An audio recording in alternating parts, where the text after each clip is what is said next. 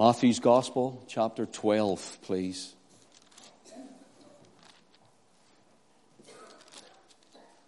Our first reading is in Matthew 12 and verse 38.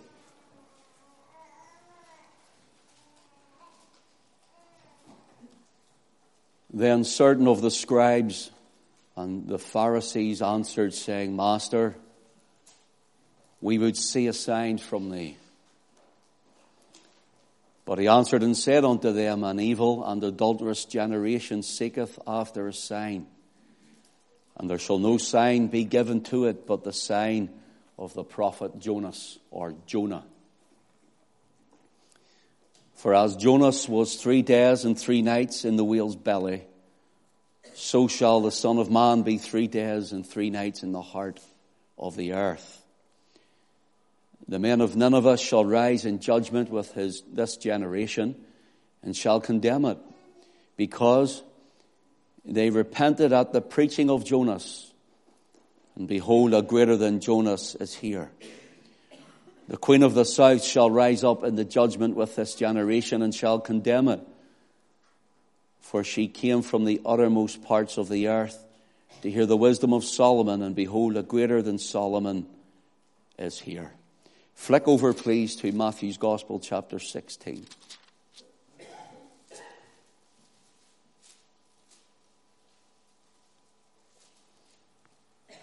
Verse 1. The Pharisees also with the Sadducees came and tempting desired him that he would show them a sign from heaven. And he answered and said unto them, when it is evening, it will be fair weather, for the sky is red. And in the morning it will be foul weather today, for the sky is red and lowering. O ye hypocrites, ye can discern the face of the sky. But can ye not discern the sign of the times? A wicked and adulterous generation seeketh after a sign, and there shall be shall no sign be given unto it but the sign of the prophet Jonas. And he left them and departed. Let's pray. Father,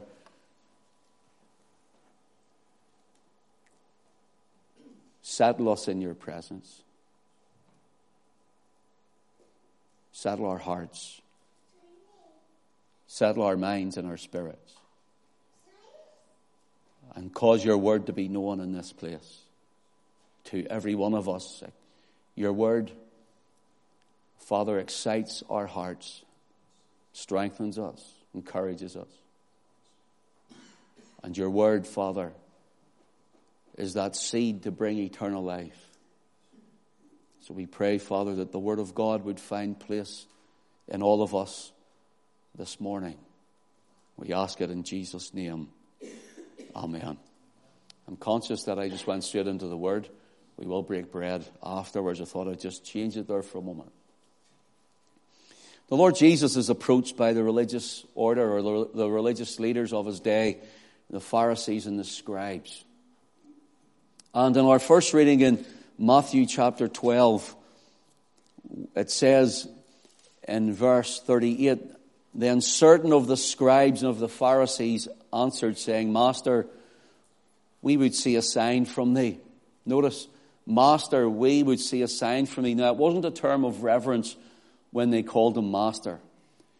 You and I, as blood washed, born again believers, may call him Master as a sign of reverence, recognizing that he's not only a master, but he's master of all, that he is the master of all creation. But here they're saying it as you're a teacher, you're teaching, you're saying this and you're saying that.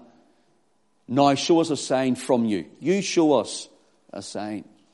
They desired a sign to see whom Jesus, what Jesus was, or if Jesus could perfect that which he said he would perform.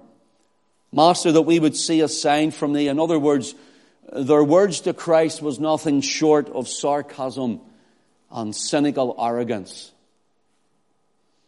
We will believe you if you show us a sign from you. Prove yourself to us, in other words. Jesus, show us a sign if you want us to follow you. Show me a sign if you want me to believe in you and to trust you. If you want me to come to you, then show me a sign. Show me a miracle, in other words. Do miracles and perform, and we will follow you. A sign from you, as they say here, it's what's known as it's emphatic. In other words, when they say, Master, we would see a sign from thee, they're emphasizing what they want from him and what they expect from him. It's emphatic. In other words, okay, teacher. That's the way it would read. Okay, you who says he's a teacher of God's word. Okay, teacher. Then show us a sign. That's the way it reads. So it wasn't said in a nice way, but more through sarcasm and cynical arrogance. Listen to Matthew Poole, an old, old preacher and commentator. Listen to what he says. Had not Christ shown them signs enough? What were all the miracles that he had wrought in their sight?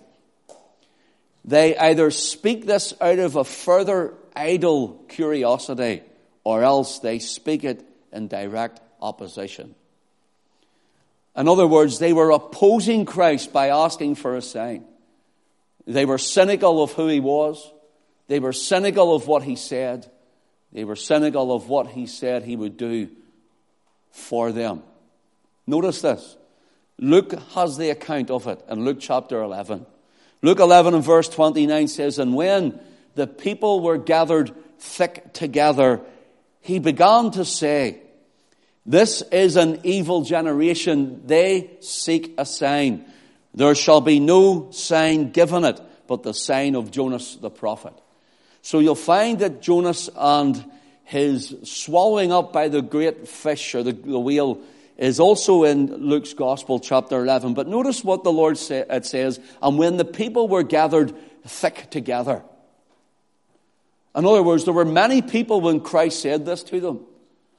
They, the, the Pharisees, cynical in their ways and arrogant, opposing Christ in front of all the people, said, Tell you what, okay, teacher, you do a sign and I'll believe in you. You do a sign and we'll follow you. And the people were, it says, gathered thick together. It could be excused if the writer had written, and the thick people were gathered together. And the thick people were gathered together. For Christ was in their midst. For Christ was teaching his word. And in their thickness, thickness of heart and mind. They looked for signs. What greater sign does a man or a woman want than Christ Himself?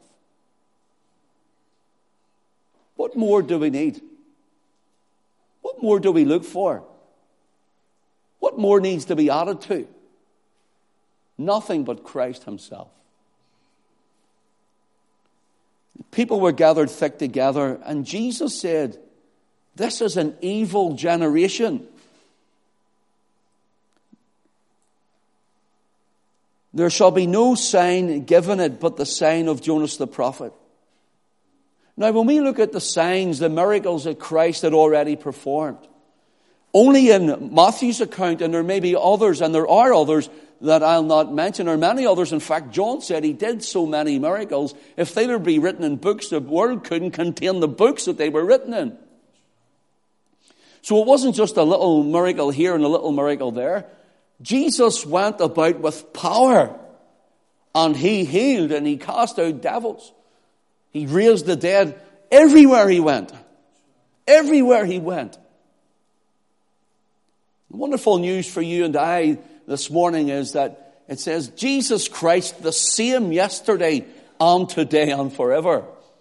That he is the same Lord that changes not. But nevertheless, even in Matthew's account, just some of them you would read that he cleansed the leper, he fed the multitude, he healed the centurion's servant who lay sick at home, he healed Peter's mother in law, he calmed the storm with his word, he cast out devils, he healed the lame. Coming into chapter 9, he said, it says he healed the lame, he healed the woman with the issue of blood, he healed the blinded eyes and made them to see. It also tells us he made the dumb to speak. And listen to what it says in chapter 9 and verse 35. Matthew 9 35 says, And Jesus went about all the cities and villages, teaching in their synagogues and preaching the gospel of the kingdom and healing every sickness and every disease among the people. Imagine that. There wasn't one man, there wasn't one woman, there wasn't one city, there wasn't one village where those who came to Christ were not touched by Christ and left Christ different than they came to him. He went about the cities and the villages. Wouldn't it be lovely to see the power of Christ in Donaghcloney village? Wouldn't it be lovely to see the body of Christ on earth, which is you and I, in Donaghcloney or Warringstown or all the villages around about, and the cities? Wouldn't it be lovely to see that Christ is in you and Christ is in me as the church of Jesus Christ? and that we are the living witness and testimony that everywhere we went, Christ in us performed the work and perfected that which he says he'll do in his word. And it's everywhere, to everyone.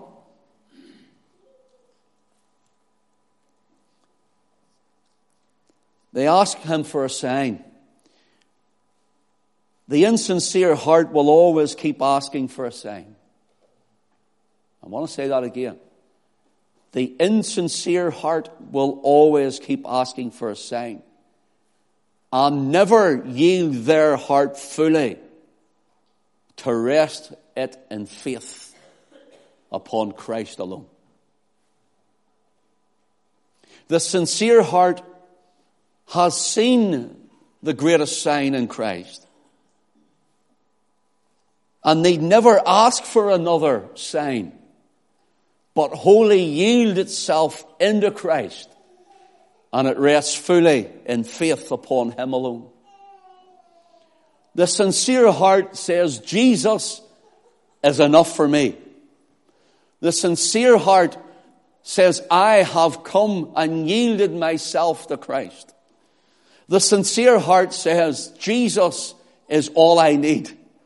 The sincere heart says, He is more than enough for my salvation, that I add nothing else. The sincere heart comes to Christ, lays itself prostrate at the foot of His cross, repents of its sin, and the sincere heart says, Lord, be my Savior, God over all, Master, save me. The sincere heart comes in faith looking for healing of body, soul, and spirit. The sincere heart yields itself to the Word of God and comes under subjection and obedience to the precious Word of God. The sincere heart will always rest solely, totally, and completely on the finished work of Christ at the cross and nowhere else. Because at the cross there's not only salvation, but there's healing. And after the cross there's Pentecost where the Spirit of the Lord was poured out. The sincere heart will come to the cross and see the Lamb of God bearing away their sin in his own body on the tree, shedding his own precious blood that we may be forgiven, washed, cleansed, saved for time and eternity. See, that's the difference between sincerity and insincerity. The insincere heart always asks for more. That means Christ is not enough. More religiously, more in ritual, more to works, more of giving, more of alms and deeds from themselves to add to see how they could be saved rather than saying, I'm sincere enough to know that Christ has borne my debt and paid it. Am I speaking to someone who says, Jesus, show me a sign and I'll believe? Jesus, show me a sign and I will follow. Jesus, show me a sign and I will trust. The Lord says the greatest sign that ever this humanity would ever have was when he went to the cross to bleed and die. That he would go to the tomb and he would rise again on the third day Today we mark today as the resurrection morning. Jesus is not on a cross. Jesus is not in a tomb in Canaan land. Jesus is risen. Jesus is alive. Jesus is ascended into heaven. Jesus is glorified. Jesus stands at the right hand of the Father. Jesus is our great high priest interceding on our behalf. And Jesus is the soon coming King. We need no, nothing else, no other, but trust in Christ alone. Notice this. They ask for a sign, but their heart will never be satisfied unless Christ fills their heart. In Matthew 16 and verse 1, we think of how we're told the Pharisees also went with the Sadducees, so they come back again. And they came tempting. Notice, they came tempting. Now their hearts revealed even more. Okay, teacher, show us a sign from you. Now their hearts revealed even more. They come tempting, desiring. Notice, tempting desired him that he would show them a sign from heaven. Notice, chapter 12, show us a sign from you. Now, chapter 16, show us a sign from heaven. See how it's never satisfied? The unregenerate heart, the unsaved heart, uh, the heart that does not know Christ, that's never been quickened by the Holy Ghost to see the Lamb of God, to receive Christ. Do you see how it's never satisfied? And brothers and sisters, you, you believe this because in this world as Christians, we see it every day through secularism. We see it every day through the politically correct system that it's never enough it's always more that they want and more that they need and more that they're looking for to destroy the Word of God, to water down the wine of the Word that Christ made water into wine. They're trying to weaken the gospel. They want to take away our truths. They want us to yield our, our, our, spirits to them. And it's never enough. First of all, from you, now it's from heaven. We want it from heaven. What does it take? Churches have become so programized to bring the world in. And it's good to get people into church. I, I want them in, into the building.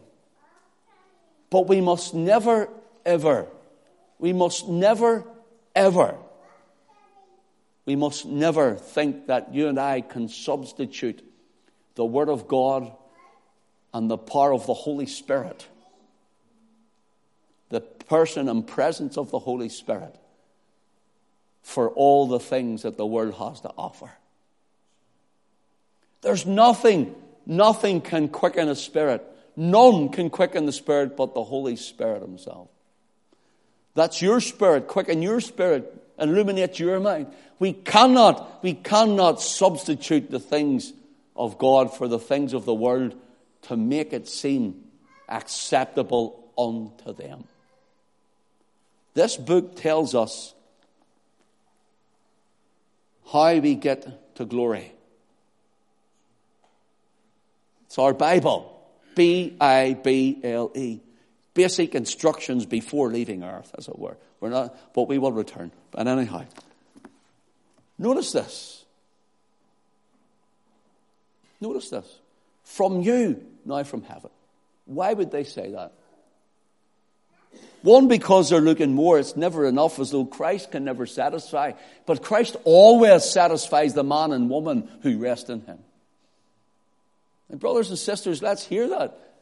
Maybe we, maybe we're speaking to someone who doesn't know Christ, but Christ will always satisfy those who rest in him. Always. The unbelieving heart will cause palpitations of unbelief and panic to deceive those who never see, who never accept and always reject Christ. It will cause palpitation of unbelief to those who are never satisfied with that which Christ offers.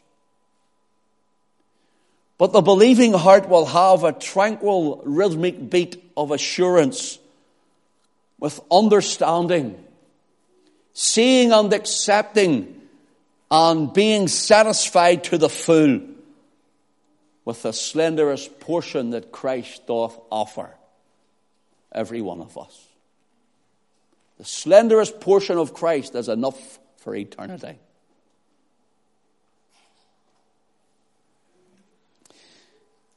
Miracles from thee, they said. Show us a miracle from you in chapter 12. The miracle from you speaks of Christ's humanity or speaks of humanity and earthly things. From you, you're a man in front of us. Okay, teacher, show us a, a miracle. Show us a sign. Speaks of earthly things. But they also may have thought then, if we are looking back at the miracles that he's done, we have to acknowledge them. And if we acknowledge them, we have to acknowledge then who is behind them. Then who is behind them? Is it God? And they said no, but rather it is Beelzebub in Luke chapter 11. He casts out devils by the prince of devils, Beelzebub, they said. That's how he's doing it. Attributing the works of the Holy Spirit, attributing the, attributing the works of the Holy Ghost to Beelzebub. And Jesus said, Now that is blasphemy. And that, he says, is unforgivable. Let us be careful. Let us be careful. And what we deem to be fit from God and what we do not deem to be fit from God. You see, the sign from him was an earthly sign. But when they said, Show us a sign from heaven, well, then it would definitely be God, wouldn't it? Shows his deity. Matthew 12, Matthew 16, Luke and Luke 11, in every case, it's recorded Jesus said, There shall no sign given but the sign of Jonas, the prophet, or the prophet Jonah. In Matthew chapter 12 and verse 40 of our reading, he says, Here is the sign for as Jonas was three days and three nights in the whale's belly, so shall the Son of Man be three days and three nights in the heart of the earth.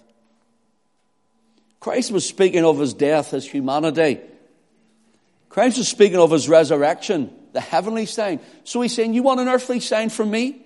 You want a heavenly sign from heaven through me? Then watch my death, watch my burial, watch my resurrection. My earthly sign is, here I am, man being nailed to the cross. Here I am, man, burying away your penalty. There's your earthly sign you can visually see. But you want to see a sign from heaven? You say, Lord, show us a sign and I'll believe you. Show me a sign and I'll follow you. Show me the sign and I'll be up and doing for you. Show me a sign and we'll walk after you all the days of our lives. Show me a sign and I'll trust in you. Jesus says, I'll show you a sign. Oh, but then we want to see one from heaven. Well, here's a sign from earth, and here's a sign from heaven, here's a sign from humanity, here's a sign in my deity. He says, I will die as a man on a cross, but I will be raised again as Almighty God. Now that's from heaven.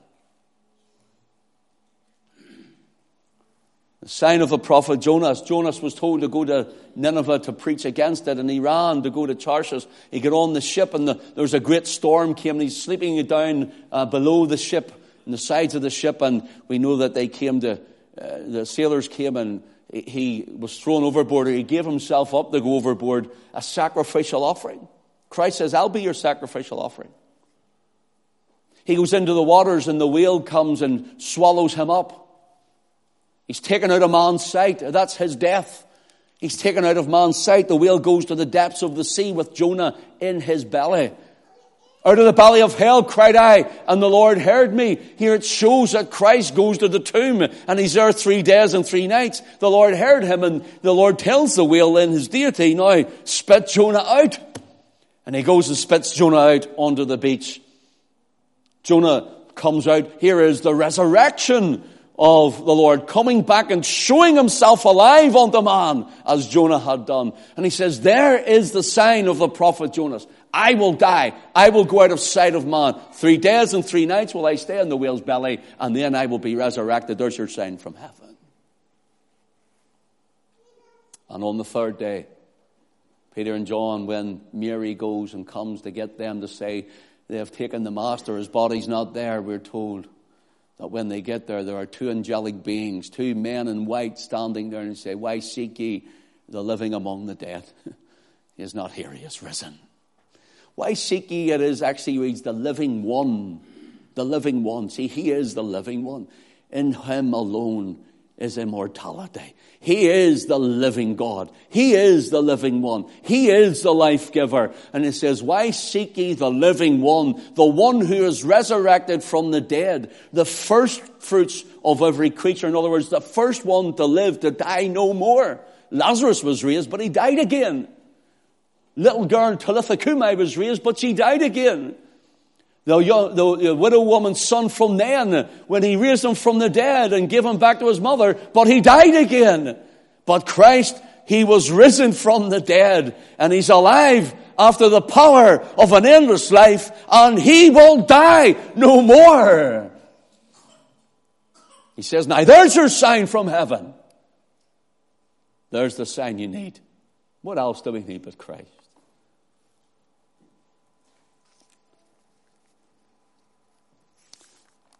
Now you see both of these signs in Christ. He says the men of Nineveh will rise up in judgment with this generation, condemn it, because they repented at the preaching of Jonah. Jonah went then and preached in Nineveh, and they repented. He says, You haven't repented. Even the old Ninevites, the enemies of Israel, they repented. And judgment was stemmed. He then says, The queen of the south, or Sheba as we would know her, South shall rise up in judgment with this generation and shall condemn it, for she came from the uttermost parts of the earth to hear the wisdom of Solomon, and behold, a greater than Solomon is here. First of all, he says, a greater than Jonah is here. Now he says, a greater than Solomon is here. The Ninevites recognized God's warning, and Job and the queen of Sheba, or the queen of the south, recognized God's wisdom in Solomon. What was Jesus saying to them? What is Jesus saying to all of us? What is Jesus saying to those who have not come to saving faith in Him? He says, You're missing the point here. That's what He's saying. He's saying to the Pharisees and the scribes and the people around, You're missing the point. Is there someone missing the point? I'll follow, but you need to show me a sign whether it's a lightning bolt from heaven or whether it's a thunderous voice or, or, or, whether it's rolling clouds turning different colors, whatever they're looking for, he says, there isn't any but my death, burial, and resurrection. That's all there is. He says, you're missing the point. You asked for a sign. I am God's sign. I am God's sign. He says, You're missing the point. He says, You have failed to recognize me. One more sign will be given, and that will be the sign of the prophet Jonas. Listen to Adam Clarke. Listen to what he said. Christ, who preached to the Jews, was infinitely greater than Jonah in his nature, person, and witness.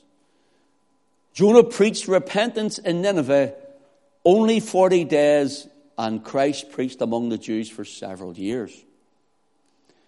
Jonah wrought no miracles to authorize his preaching, but Christ wrought miracles every day in every place he went of every kind. Notwithstanding all this, the people of Judea did not repent, though the people of Nineveh did. Yet Jesus is greater than Jonah. He says he's greater than Solomon. Solomon with his riches and his armies and his wealth, yet he says that foxes have holes and birds of the air have nests, but the Son of Man, speaking of himself, hath not where to lay his head.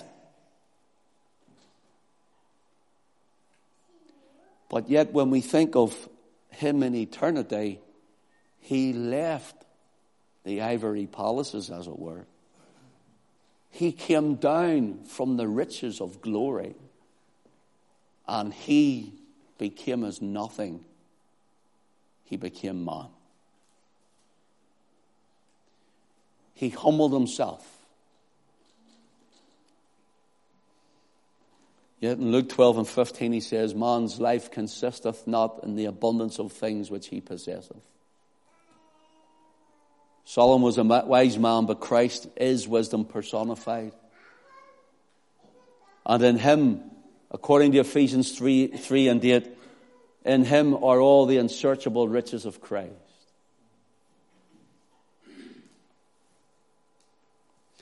When I go to Luke 16, I'm closing. When I go to Luke 16. You read it when you go home, 19 to 31. We have the rich man and Lazarus, the poor man Lazarus, and they both die. The rich man goes to hell or Hades, and excuse me, and the poor man goes to Abraham's bosom. Now, listen, this is a kingdom teaching. It's not really about uh, individual salvation and loss, but we can use it for that too. But notice this. You see, you don't go to hell because you're rich, you don't go to heaven because you're poor.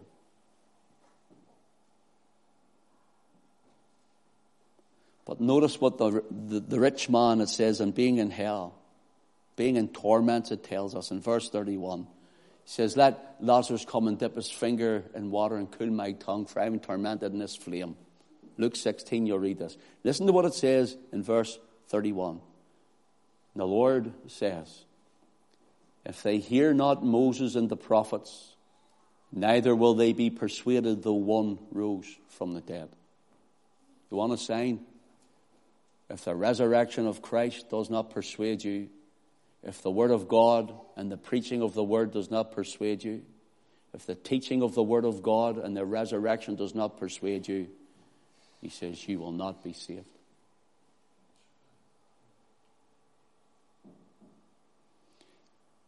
And the rich man resembles in, the, in, the, in this parable, and I, I can't go into it today, the rich man, also parabolic of kingdom teaching, is, is the house of Judah, the Jews. The, the poor man was the house of Israel who were scattered many years before that. Became full of sores uh, uh, uh, and estranged from God. And they, they have their riches, and these Pharisees, Jews, and, and religious leaders come to Jesus, and he says, You can't even hear. You don't understand. He says, You're going to be like this rich man who say, Will you help me because we're lost? He says, If you don't believe Moses and the prophets, if you don't believe the Word of God, if you don't believe from Genesis now to Revelation, person, man, woman, whoever's listening, and if you don't trust in Christ, and if the resurrection of Christ after his death on the cross is not a big enough sign for you, there is none other. There's no other sign. So Paul tells us in 1 Corinthians 1 that Christ is the wisdom of God and the power of God. Here's this little thought to close with for you. The sign of the prophet Jonas. In 2 Kings 14 and verse 25, Jonah is mentioned there. It was the book of Jonah. We haven't even looked at it. Jesus has mentioned it. But it's also in 2 Kings chapter 14, verse 25. It's just a little line there that tells us about Jonah.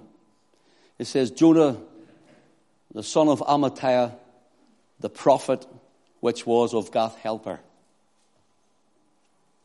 Jonah, the son of Amittai, the prophet, which was of Gath Hepher. Now, we told you earlier that when they had names that was prophetic, and the prophetic names meant something, or it was something to do with something that happened at the time, so the name meant something. The name here, Jonah, means dove. Dove. Dove was represent, represents the Holy Spirit. The Holy Spirit lighted upon Christ at his baptism. The son of Amittai. Amittai means my truth. My truth. Here we see the Word of God, my truth. Jesus is the way, the truth, and the life. He is the Word made flesh. The, the son of Amittai, the prophet, which was of Gath Hepher. You know what Gath Hepher means? Wine press that's been dug out. Digging into the wine press, crushing the grapes with the feet that the blood of the grape will come out.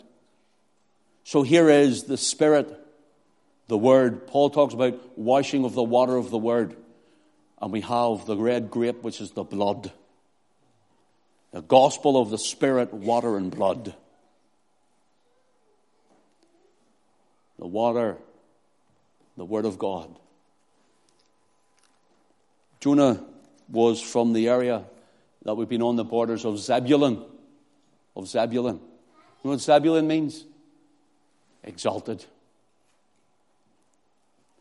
Zebulun means exalted. Christ, the one who tread the winepress, shed his blood, went to the grave. He was raised again by the Holy Ghost, the power of God. He is the personified truth that stands now before the Father. He is Zebulun exalted. And he's coming again. There shall no sign be given, but that was the sign of the prophet Jonas. I trust that those who do not know Christ will realize that's the only way. He's the only one, and none other. May God bless His word to us. May God bless Andrew and Susan and Noah and Katie and little Jonah Benjamin, Benjamin, son of my right hand, son of my strength. They also became known as the light bearing tribe, maybe a light bearer, bearing the light of the word. And may God bless all the family, the grandparents, and the wider family circle.